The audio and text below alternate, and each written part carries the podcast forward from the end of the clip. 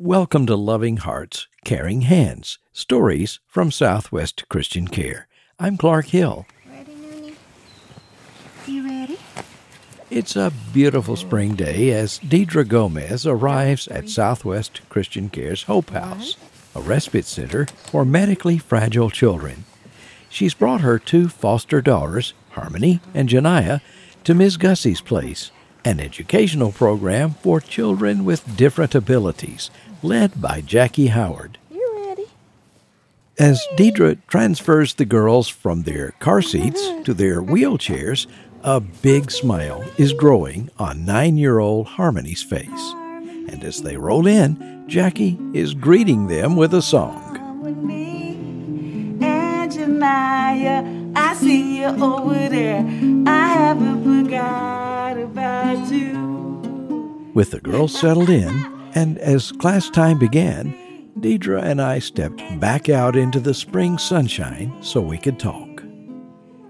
Deidre, tell me about arriving at Miss Gussie's place. Their faces lit up. Oh, we love Miss Jackie and we love Miss Gussie's place. I mean, when it says it's the place where love lives and hope abides, it's true. It's true. You know, it's nothing like coming here. It's so unique. There's no other place like Miss Gussie's here in Georgia, especially. So, you know, she has people coming from um, different areas. We drive a whole hour from Powder Springs, but, you know, it's always a joy to, to see her, to hear the music, to see her helpers. I mean, it's just amazing.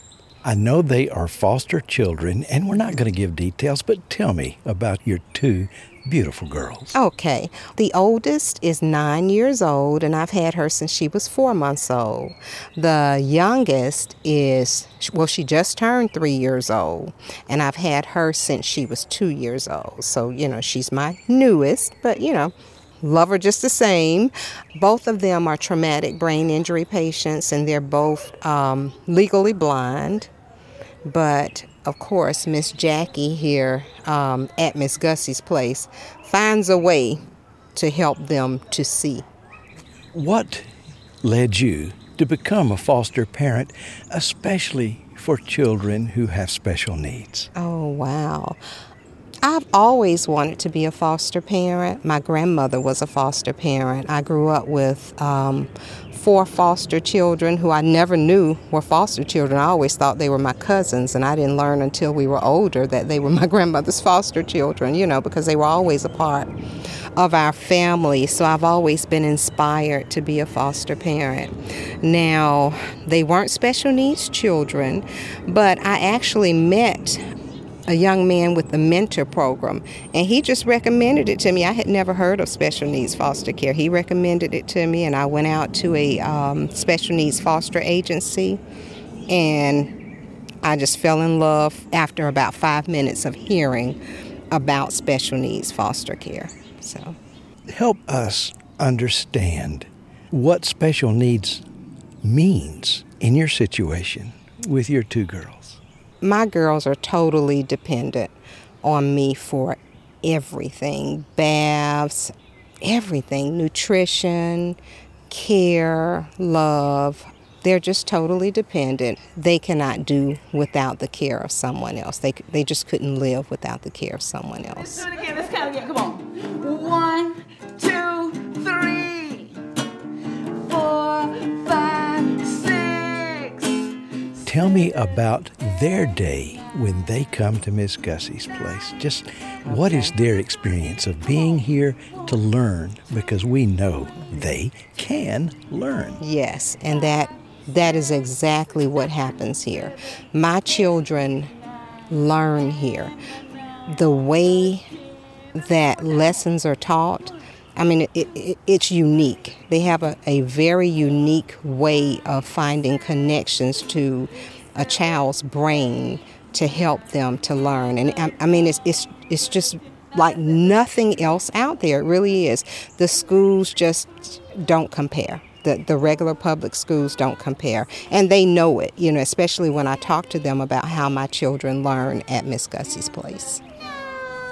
What kind of activities do you watch them? And you don't just watch, you're in there helping. Mm-hmm. Tell me about what they are actually doing, the activities that you see moment by moment changing their lives as they learn. Okay.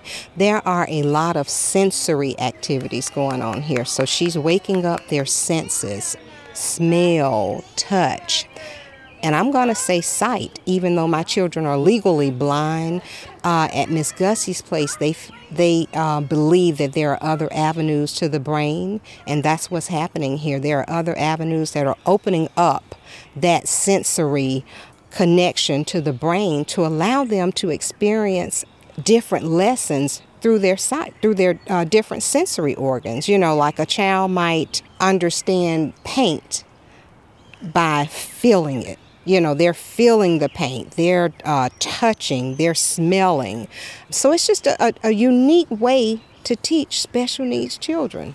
It's, it's just so unique and my children love it you know you saw how my my uh, oldest was smiling the minute she hit the door she knows miss jackie as most of the children do and her way of singing is it's just incredible her her singing is incredible and they love it what would you say to someone who might consider foster parenting the way you have considered and then engaged for all these years?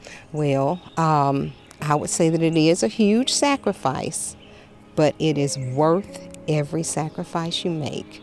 The gratitude that you get from these children who are nonverbal is just out of this world it is so well and i always say i found my place to shine.